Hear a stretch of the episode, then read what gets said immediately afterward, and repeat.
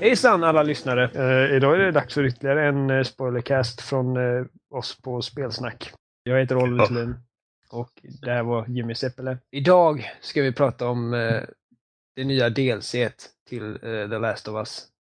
Jag var nära på att säga nya DLC-et Last of Us till spelet Left Behind, men DLC-et heter The Left Behind. DLC heter Left Behind. Det är något T där i och sen något S, det är det. Ja. Men det är något L. Ja, vi har gjort en spoilercast på originalspelet innan och vi kommer spoila skiten ur det för att vi kommer dra paralleller till det genom den här sessionen. Så om du fortfarande inte har kollat den så kan du göra det. Jimmy? Ja.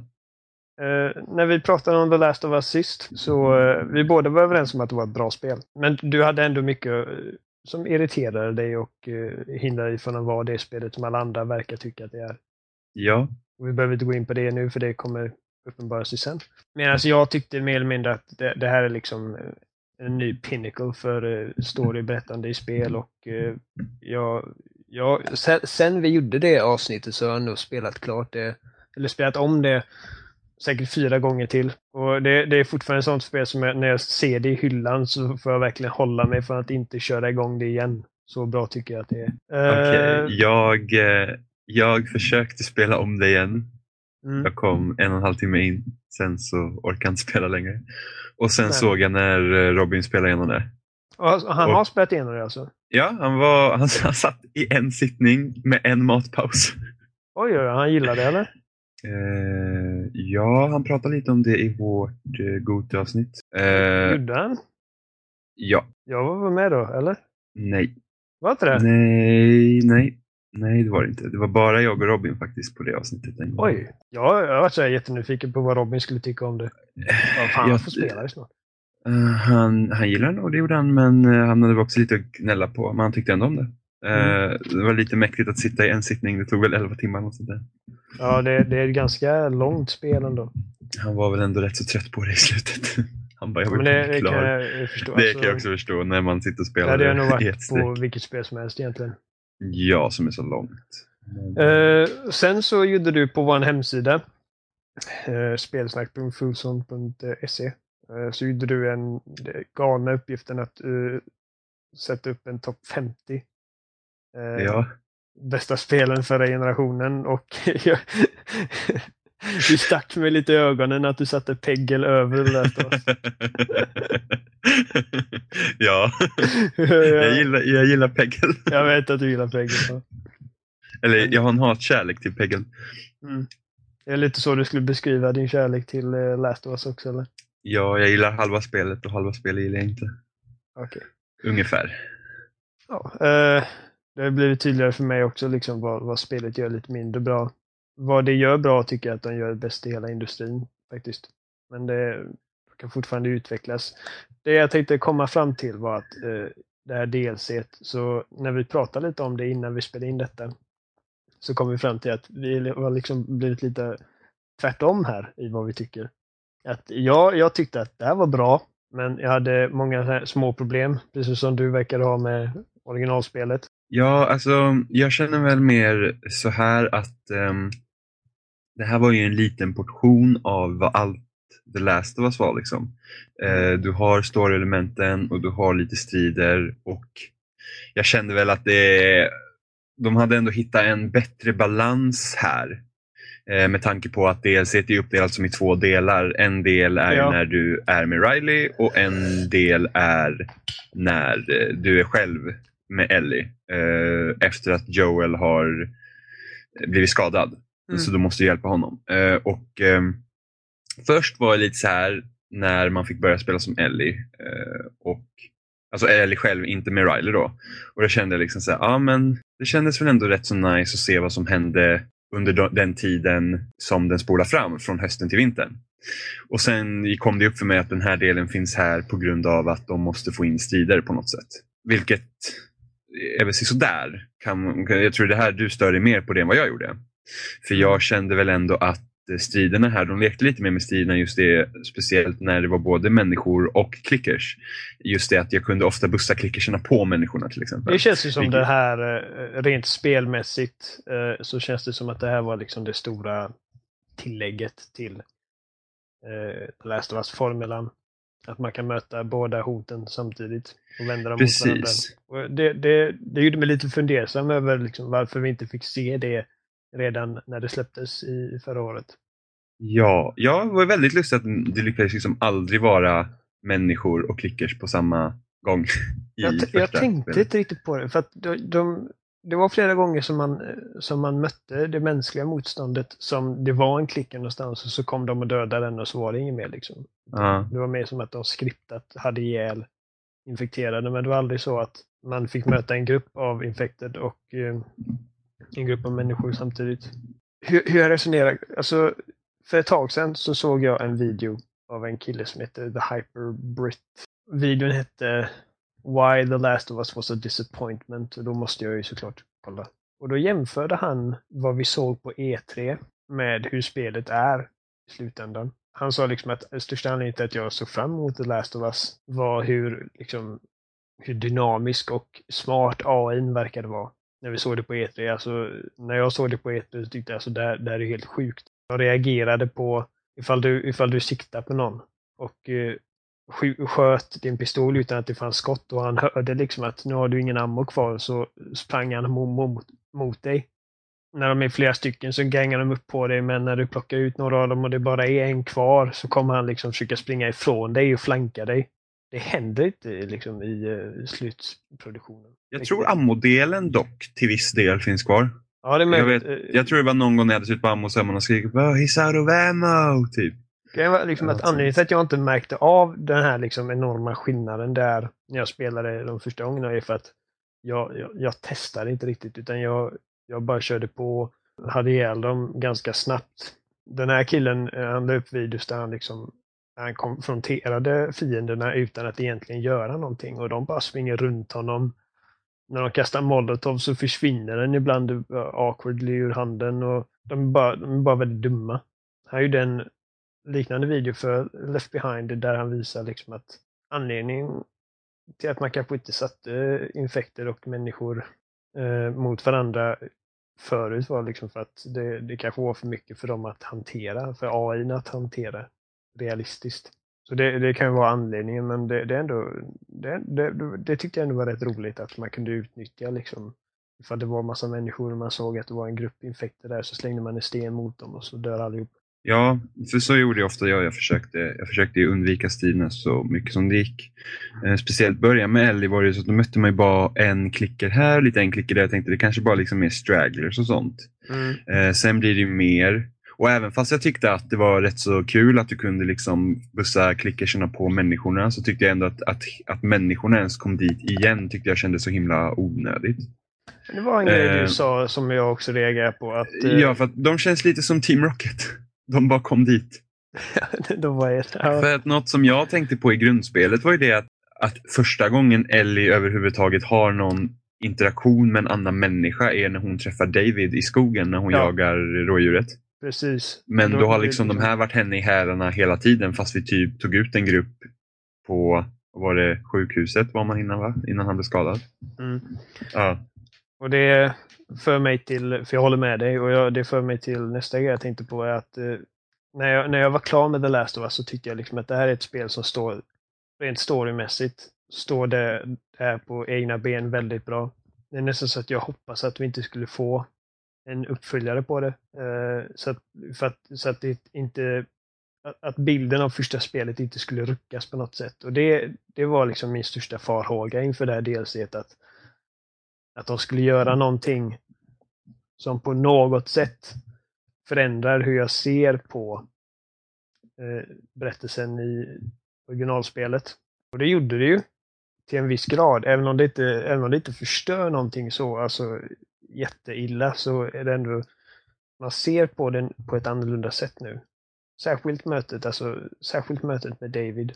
För som du sa, så det var liksom så kraftfullt att man kände liksom att det första mötet med en annan människa hon har när hon är ensam är med den här liksom hemska kannibalpedofilen eller vad det nu är han är. Ja, men samtidigt så det vi får spela nu i DLC, det måste ju hända ganska kort efter att Joel blev skadad. För han till exempel, såret blödde ju fortfarande. Ja, precis. Men jag känner ändå samtidigt hur många liksom, gubbar har de i den där jävla gruppen. Liksom. Det bara väller in folk. Speciellt sista striden var absolut jobbigast. Ja, alltså, just på grund av att det kändes liksom att nu är det slut och nu bara väller in fiender. Delen där man är själv och alltså målet är helt enkelt mer eller mindre att man ska hitta liksom förbandslådan eller läkemedel till Joel, och hela den delen tycker jag nästan är helt onödig. Jag tycker den tillför någonting annat liksom än att det ska, annat än att det förlänger speltiden på det helt enkelt. Där håller jag inte riktigt med. För det jag kände, jag tycker att absolut det som jag tycker syns tydligast i de här två olika storylinesen, och just varför jag tror att de just tog den här delen precis efteråt, är för att när du spelar Ellie när du är med Riley så har hon ett helt annat sätt att hantera liksom världen. Hon är mycket gladare. Hon har inte varit med om så svåra saker, alltså mer svåra saker än någon annan i den världen de är i, till skillnad från hur det är i det scenariot du får följa i The Last of Us. Ja. Så det blir en ganska bra kontrast, för att man känner verkligen vilken desperation hon har när hon är rädd att bli lämnad själv. Jo, men det tycker jag nästan var ännu tydligare i originalspelet faktiskt. Ja, på ett sätt när vi får se henne jaga liksom, får jaga rådjuret och det där. För då är hon ju själv, men då har ju han varit dålig ett tag. Här har det precis hänt, och liksom just det när man hittar förbandslådan sen i helikoptern, och hon liksom bara tar tag i den och håller i den och liksom bara, jag släpper inte dig. För att hon vet att hon måste ha det, så det tycker jag det gjorde bra, och jag tror att det är också anledningen till att de just valde den här tidsperioden istället för att kanske hoppa lite längre fram än vad de gjorde. Ja, men jag tycker det är absolut tydligast precis efter att han blir skadad. Ja, precis. När hon liksom bara, alltså, ja, precis, bara när hon hoppar ner. Fram tills dess så har Joel varit den som hela tiden tar i kommandot. Hon har liksom hållit sig bakom för att det är det han vill att hon gör. Och så fort han blir skadad så är det hon som liksom driver framåt. Det är hon som sliter i henne och säger att rör på dig. Du får inte sakta ner. Hon har rejält säkert 10 personer på vägen ut. Hon stryker nästan med själv, för hon får något järnrör i huvudet. Där tycker jag att det förmedlas absolut tydligast liksom, var bara hennes, att hon vägrar liksom att bli lämnad ensam nu.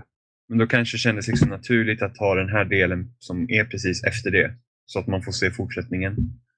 Och just med tanke på vilken kontrast det blir till hela Riley-Ellie-sagan liksom. Det finns absolut kopplingar mellan den här delen och Riley-delen. Första glimten man får av Riley, alltså man vet från början att Riley kommer ju dö. Ja, för det här är ju den historien som Ellie berättar i slutet av spelet ju. Ja. När man står där uppe med Joel, hon liksom bara, jag väntar fortfarande på att jag ska bli en klicker liksom. Jag väntar fortfarande på att jag ska. För att hon gick ju igenom den processen liksom av acceptance, så att säga, långt innan hon träffade Joel. Hon trodde att hon skulle dö. Men vänta nu, vi fick aldrig se när Riley bytte, va? I DLC-et. Bytte? När hon blev en klicker. Hon förvandlades?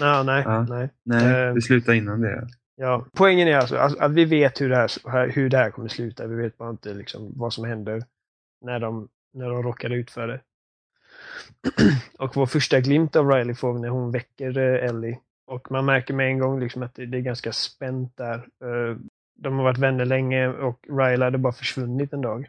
Och det var ju givetvis någonting som Ellie lät henne komma ihåg så att säga. Ja, men det verkar inte vara liksom första gången hon blir lämnad heller. För att alltså, de båda känner ju hon, vad heter hon ledaren över Fireflies nu? Marlene, precis. Båda känner ju Marlene och vi vet ju redan sedan tidigare att Marlene har tagit hand om Ellie vid någon punkt. För att hon kände hennes mamma. Det var bara det att jag trodde inte att Ellie hade varit i systemet från början. Utan jag tror att Ellie har varit med Marlene hela tiden i grundspelet då. Och här får vi reda på att så är inte fallet heller. Så hon har ju redan blivit lämnad av Marlene en gång. Måste det ju vara under något tillfälle. Och sen men nu hon lämnar Riley. Inte. Bara för att hon vet vem Marlene är betyder liksom inte att hon har varit med. För alla vet vem Marlene är. Jo, men det känns som hon känner henne också. Jag tror att någon sorts dialog de har tidigare. Så bara, men du vet hur Marlene är. Så bara, ja, men ja, typ. Jag tror nog att Marlene har tagit hand om henne från början. För jag tror inte, det beror på när Fireflies grundades liksom. Ja, men grejen, det som får mig för det som för att ifall du vinner det här spelet där du ska krossa rutorna på bilarna och få fråga henne en grej. Så kan man fråga jag frågade varför lämnade du mig? Men man kan också fråga har Marlene sagt någonting om min mamma? Det frågade jag. Vad svarade hon då? Nej, hon svarar väl typ med bara, men typ hon brydde sig om Ellie typ. Och det var väl vanligt liksom, man fick inte veta så mycket. Okej. För att bara liksom att den frågan fanns gav ändå mig någon sorts hint om att hon hade fått tillfälle att fråga själv. Nej, men det kan ju hända, men sen beror det på hur vi säger att om Marlene bara tog hand om henne som bebis som de tidigare åren liksom, eller beroende på hur. Fast i och för sig, men vet ju inte när Ellie förlorar sin mamma heller, det är sant. Jag tror hon verkar liksom inte ha någon annan än Riley heller. Jag tror att Ellie inte direkt fick lära känna sin mamma, att hon förlorade henne väldigt tidigt. För att det finns en av de här collectibles som man kan hitta i originalspelet är ett brev från Ellies mamma till Ellie. Det kanske inte är någonting man hittar, det kanske bara är någonting som man har i ryggsäcken när man spelar som Ellie. Jag öppnar aldrig ryggsäcken när jag spelar som Ellie. Men, där står det mer liksom att det är tydligt att mamman skriver det här brevet redan innan Ellie är född. Eller nej, hon är precis född tror jag. Hon liksom typ ber om ursäkta för att jag inte kommer vara där. Jag vill inte ha dig först, men nu när jag har det här i mina armar så kan jag inte tänka mig liksom ett liv utan dig. Så jag tror att hon dog ganska tidigt. Då kan jag tänka mig att Marlene har tagit hand om henne i början. Och sen dumpat av henne när hon typ fixar Fireflies för att det skulle vara för farligt för henne eller någonting sånt. Sådana här detaljer är väldigt otydliga i The Last of Us. Alltså, det är ingenting skrivs på näsan och det är ändå en av grejerna jag uppskattar mest med det här spelet. Vi vet inte riktigt, men det spelar inte så stor roll egentligen. Hela grejen är att Riley liksom vill, hon har någonting hon behöver säga, men hon vill visa, hon vill ta ut Ellie och ha roligt med henne en sista gång innan hon. För att hon ska ge sig av med Fireflies, vilket Ellie inte får reda på än. Nej. Och då tar man sig till det här köpcentret ju. Ja, precis. Och där händer det ju massa intressanta grejer, eller roliga grejer. För att det som är så bra med just den Riley och Ellie-delen är ju det att det går ut på att utforska, vilket många säkert uppskattar i Last of Us. Så det tyckte jag också om, när man fick gå runt liksom bak och titta. Och vi får liksom följa 2 tonårstjejer, bara liksom. Men bara vara liksom sig själva liksom ett ställe och på något sätt känna sig normala. Liksom, precis som idag när du kan gå liksom till ett köpcenter med kompisar. Liksom, hur normalt vi ser på det. Och sen så här får de göra. Liksom. De bara går och kollar på alla konstigheter. Det är en sån grej som jag tycker är, som blir tydlig för mig när jag spelar detta. Att det är smärtsamt hur sällan en sån här genuin grej utforskas i spelmediet. Men hur ofta får du göra det? Liksom, att du spelar en tonårstjej. Med tonårsproblemen där liksom man ska hitta sig själv och man vet inte riktigt sin plats och man är med sin bästa vän och man bara går runt och läser dumma ordvitsar för varandra och det är liksom the end of the world mer eller mindre. Ja, det har väl ändå något kopplat med samma problem vad jag tyckte om The Last of Us just var att de gjorde liksom lite andra grejer. Och sen så måste de ändå göra en tjur liksom för att det är ett spel. Jo, men det tycker jag är liksom ännu mer av ett problem i just DLC. För DLC såg jag liksom som en chans för dem att liksom göra vad fan de vill. Att de behöver liksom inte rätta sig efter några normer. Fast samtidigt kan de behöva det och det är därför jag tror att de liksom har tagit den här skjutardelen med just för att huvudspelet också var så. Men grejen med skjuta pang döda delen i Left Behind är att jag tycker aldrig att det är lika engagerande eller liksom nervigt att vara i en konfrontation som Ellie som det var med Joel. Ja, men för att återgå till Ellie och Riley. Alltså jag känner, ska vi nästan hoppa in på typ att det här faktiskt är en kärlekshistoria mellan två tjejer, unga tjejer. Ja. Jag tror vi nästan börjar där. Så vi röjer runt det med en gång. jag lyssnade på en annan podcast där de pratade lite om Left Behind, och då pratade de just med Neil Druckmann och en till som har jobbat på storyn i Last of Us och det här DLC:et. Och de droppade små hintar redan i huvudspelet om att Ellie skulle vara lesbisk då. Även fast det kanske inte var något som jag liksom riktigt plockade upp på, utan förutom att Riley betyder väldigt mycket för henne. Men redan i DLC:s öppning så var det en tanke som slog mig nästan på en gång. På sättet de agerar med varandra i början. Ja. För att när hon bara liksom, men du typ lämnar mig här och typ du är tillbaka nu. Liksom, jag känner, det här känns bra mycket mer, vad ska man säga, problematiskt än att en vän hade lämnat en annan.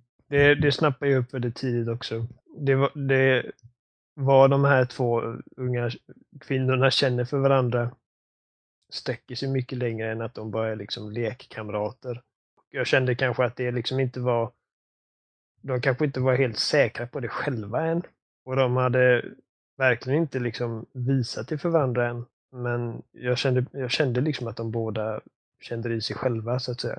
Ja, det är något som typ, alltså på sättet de liksom pratar med varandra, liksom hur det sträcker sig genom hela DLC:et, liksom från att Ellie får reda på att Riley liksom har blivit med Fireflies och hon får egentligen inte vara där, till att hon får veta att Riley är bara här för en kväll och det var därför hon ville liksom ta med henne ut, liksom bara för att känna sig normal för en dag innan hela verkligheten tar vid, tills liksom Ellie ger henne liksom en puss och säger att du får inte lämna mig liksom inte. Liksom det är lite awkward först. För att man ser liksom typ Ellie, hon gör det liksom väldigt spontant, väldigt impulsivt. Ja, men det märktes verkligen liksom, för hon såg så förvånad ut själv också. Ja, bara, oj, vad gjorde jag liksom? Så det är liksom inget, alltså de har inte varit liksom ett par. Nej. På det sättet tidigare liksom, även fast de har varit partners typ, kan man ju säga. Det är en sak som de gör bra i det, att det blir inget stort ståhej kring det hela.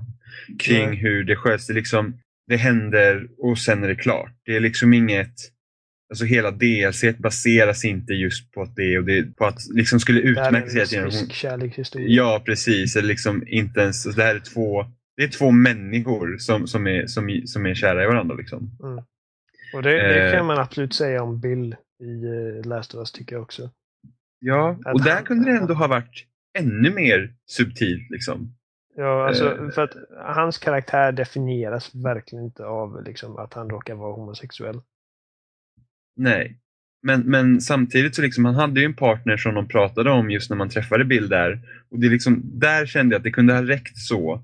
Men sen så blir det liksom bekräftat när Ellie liksom hittar vuxentidningarna bak i bilen som de får ta sen.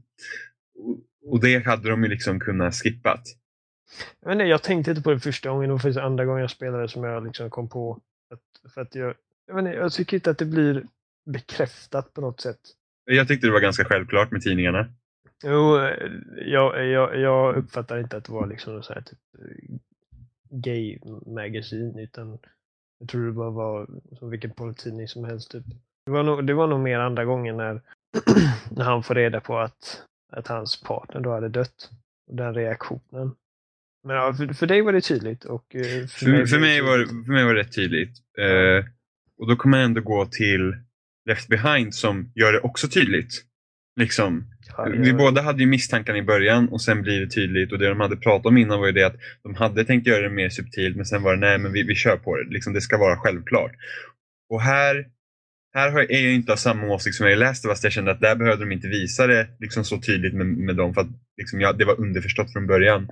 Och sen här var det på något sätt underförstått. Men liksom, den där pussen liksom blev en bekräftelse. Och det var något som jag kände också hade liksom behövts. Ja, men skillnaden här är väl liksom att de kanske inte är riktigt säkra på det själva än. Nej, precis. Och de är så unga på det sättet liksom att... Och liksom, de har ju knappt haft liksom mycket utrymme för att utforska sånt. Nej, precis.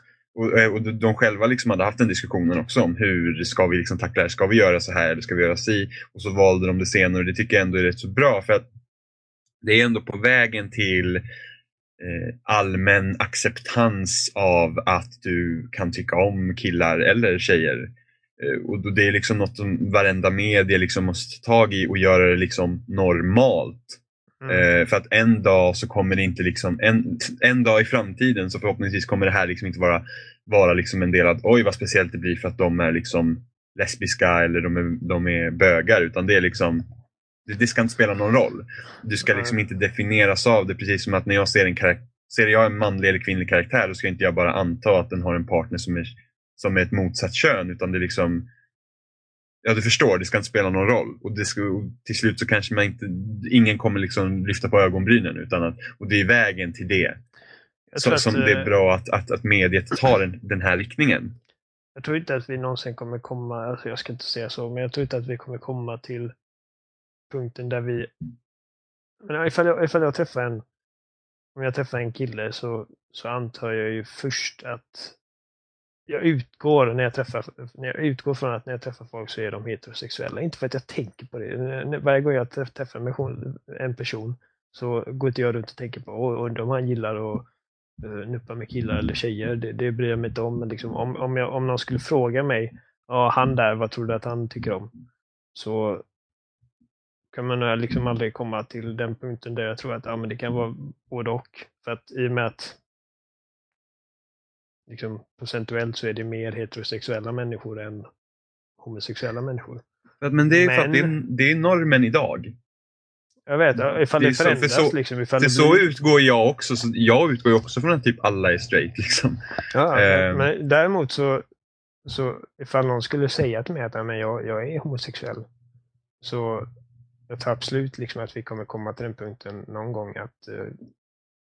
Ja, men det är liksom, det spelar ingen roll liksom, att man inte bryr sig eller att man inte reagerar på det. Förstår jag menar?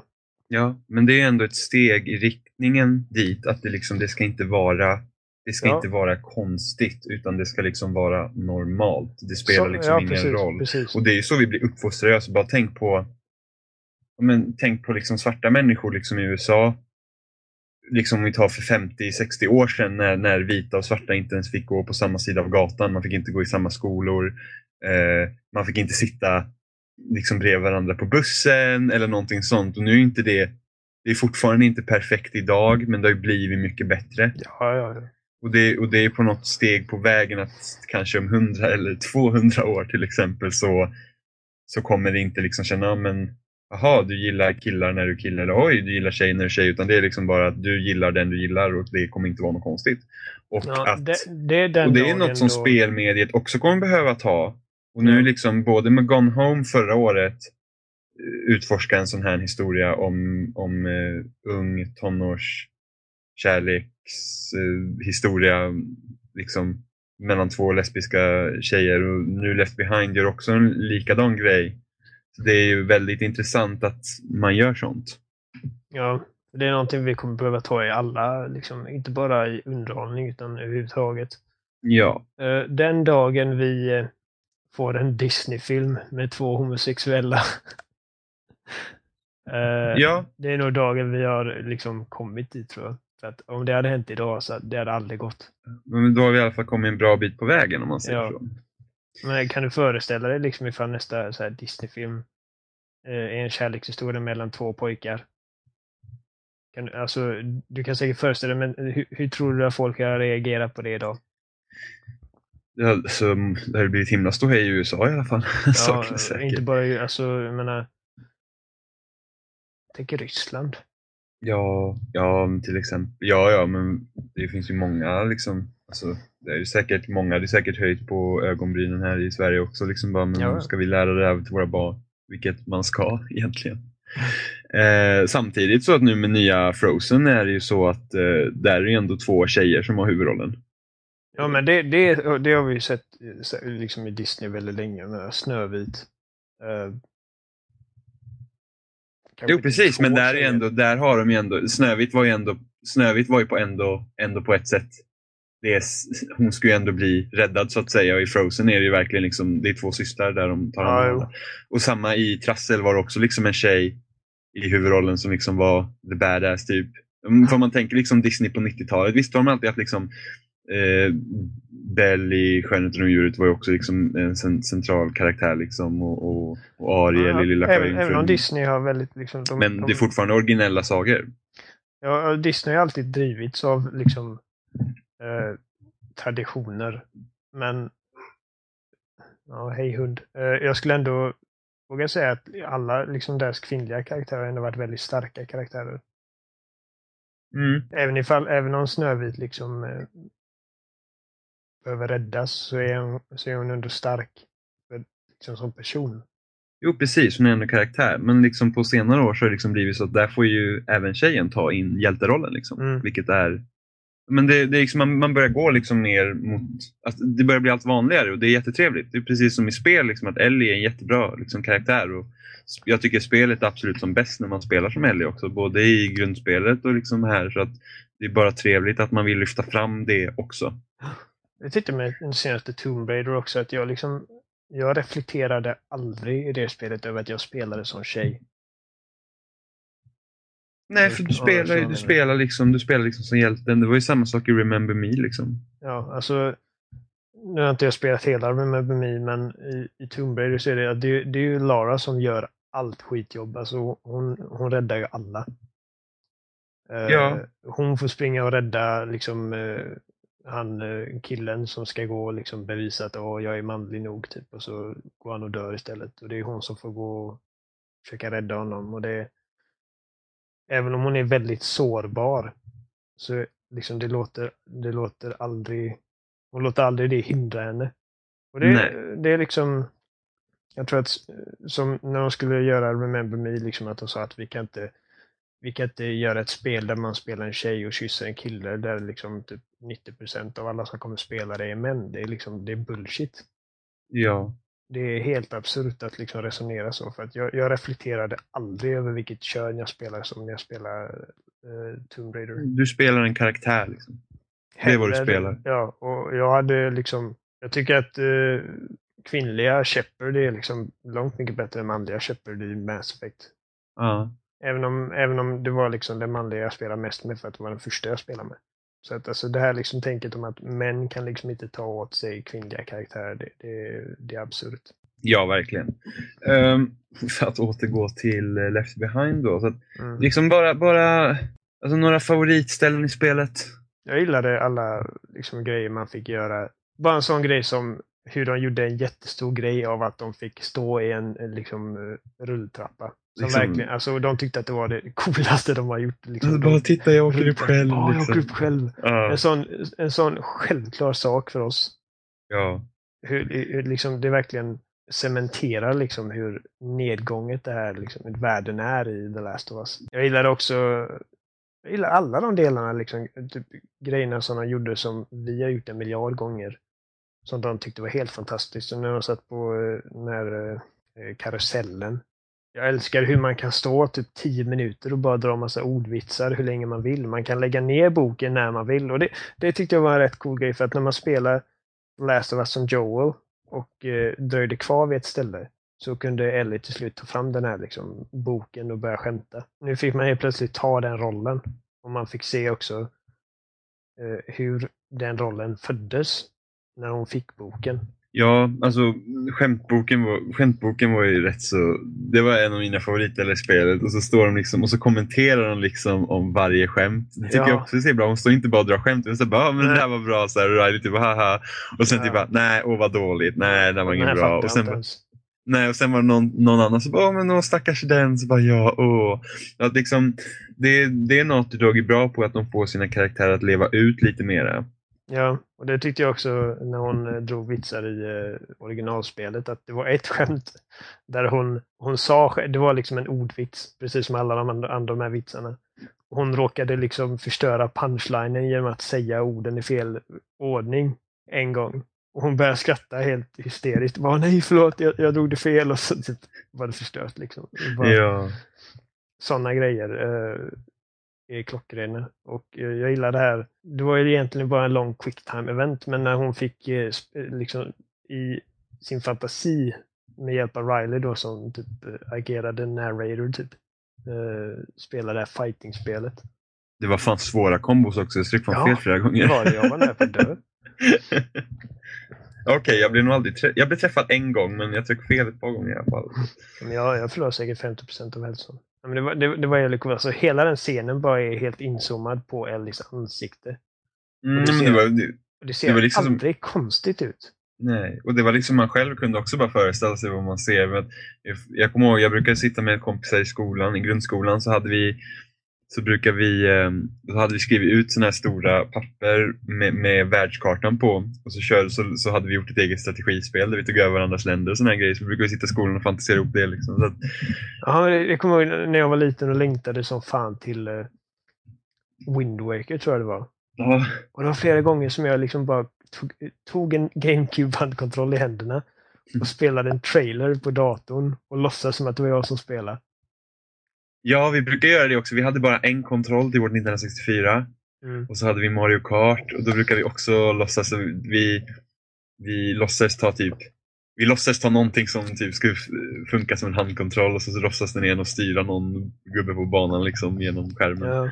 Ytterligare är liksom att man är ett barn. Och fantasin hos ett barn är verkligen kraftfull.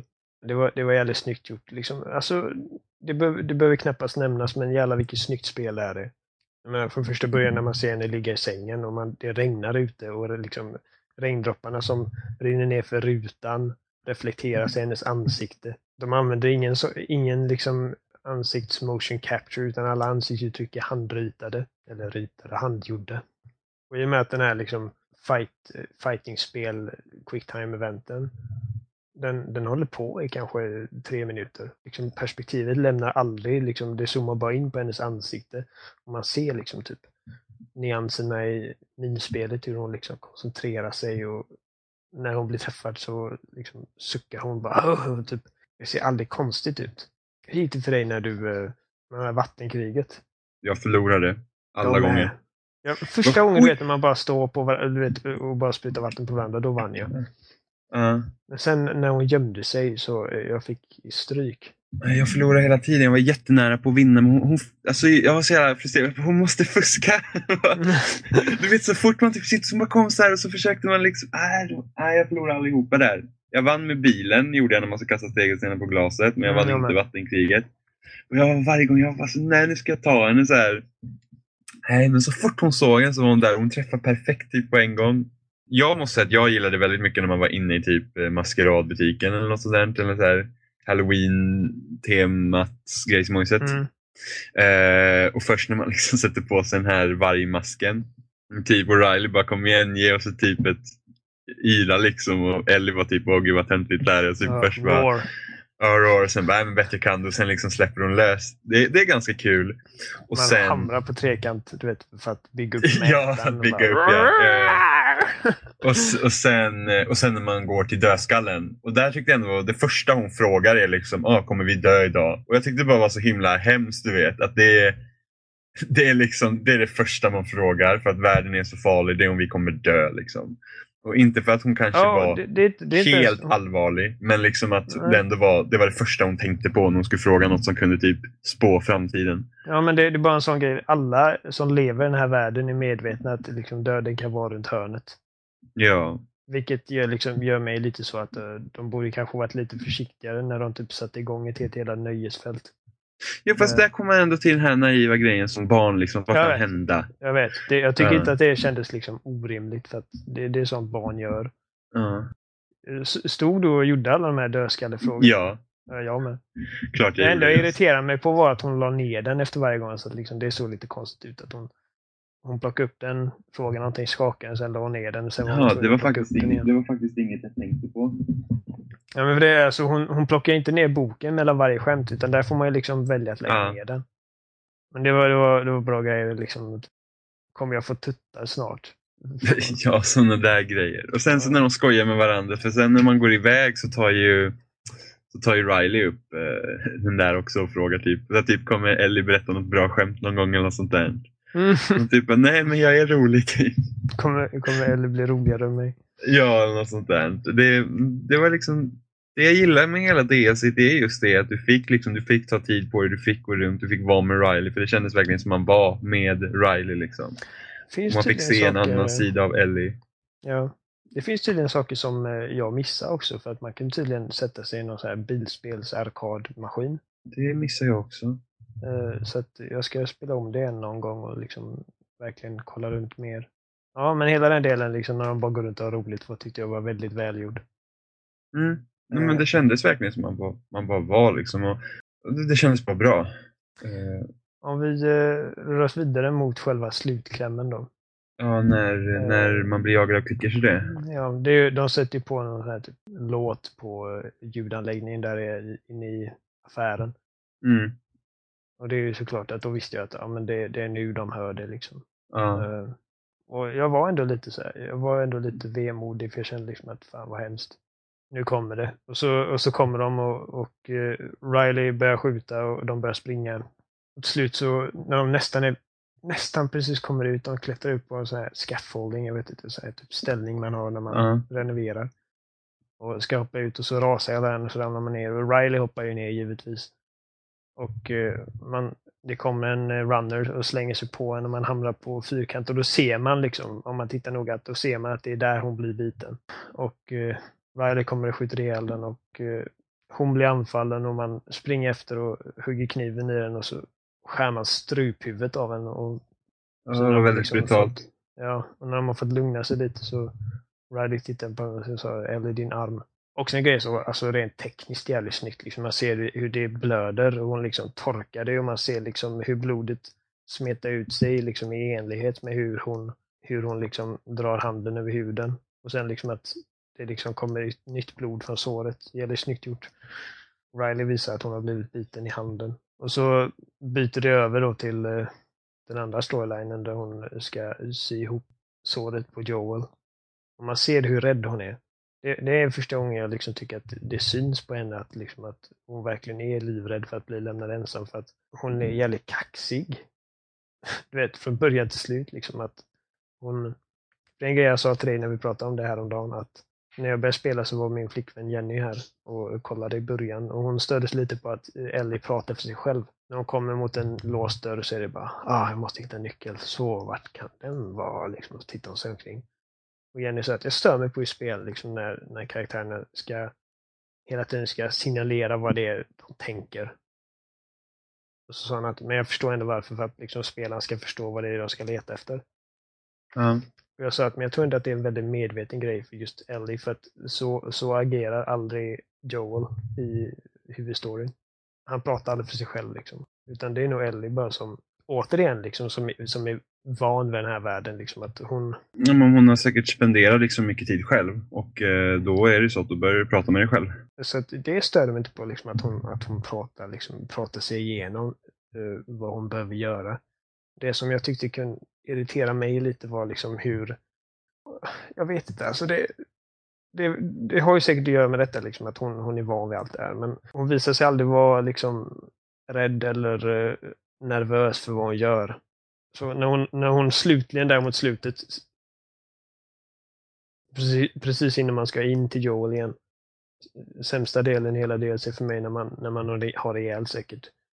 Ja, det kommer så mycket fiender. Ja, men där Team Rocket liksom, de ska bara vara där. Hur många som helst, de bara svämmar över. Och man har ihjäl varenda liksom, en efter en, och hon bara skriker sen bara våga toppa på mig igen, får du sluta nu som era kompisar liksom, värsta typ, akta er för mig. Utan det är först när hon liksom återförenas med Joel och sätter sig där med nål och tråd. Man ser liksom hur hon skakar på händerna liksom, och typ bara, du har gjort det här förut liksom. Det är bara vara lugn liksom. Och sen får man återgå med då till Riley-delen då hon står och slår sönder krukor. Och det är också en sån grej liksom att hade det här varit ett David Cage-spel så hade det här dragits ut mycket längre än vad det gjordes här. Man hade liksom kunnat förvänta sig att de typ hade brutit ihop och bara liksom fallit i varandras armar och typ gråtit och bara jag älskar dig. Men det var bara att jag är så jävla frustrerad. Vad fan, liksom, ska det ta slut så här? Och Riley sitter där bara, det finns mer saker där du kan slå sönder.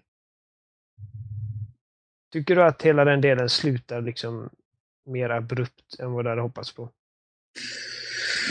Alltså, det var inte riktigt något jag tänkte på, men jag hade ju gärna velat se när det händer. Och sen undrar jag bara, vad gjorde Ellie med Riley när Riley bytte liksom över?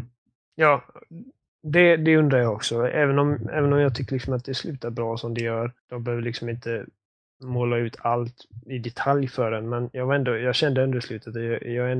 Jag vill ändå se lite mer av hur det där slutade liksom.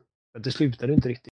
Nej, och hur länge väntade Ellie efter att Riley hade liksom bytt över? Och sen, jag hade velat se den liksom, hur hon hanterar det liksom, att min bästa vän dog nyss liksom.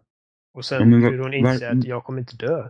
Nej, vart tog hon vägen sen? Gick hon tillbaka till barnhemmet eller försökte hon leta upp Marlene? Ja. Jag antar att hon försökte leta upp Marlene vid den tidpunkten. Ja. Istället för att hon vågar inte gå tillbaka för hon har säkert blivit skjuten. Precis.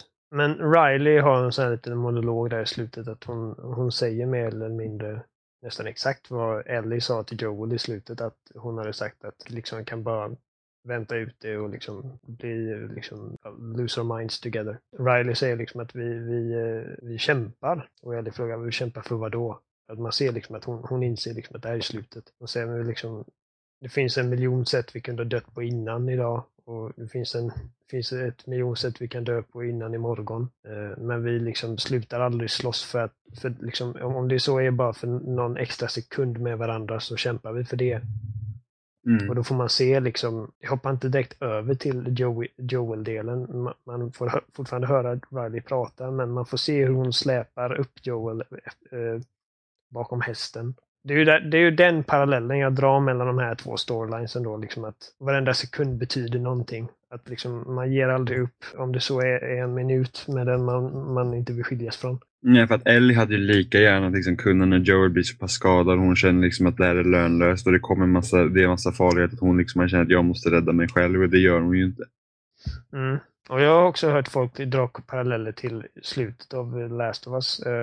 Det här med att liksom man gör ibland extrema saker för att liksom få vara med den man älskar. Ellie förstod nog liksom att Joel hade ljugit för henne.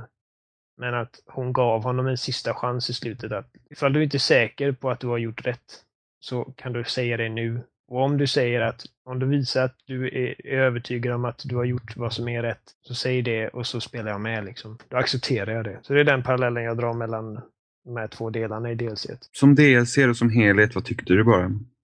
Det var bra, det var inte perfekt på något sätt. Men jag gillade verkligen Riley-delen som sagt. Jag tyckte att den andra delen, jag förstår att den finns där, den har sina anledningar och förstör väl ingenting så sett. Det kunde varit lite mer helt enkelt bara.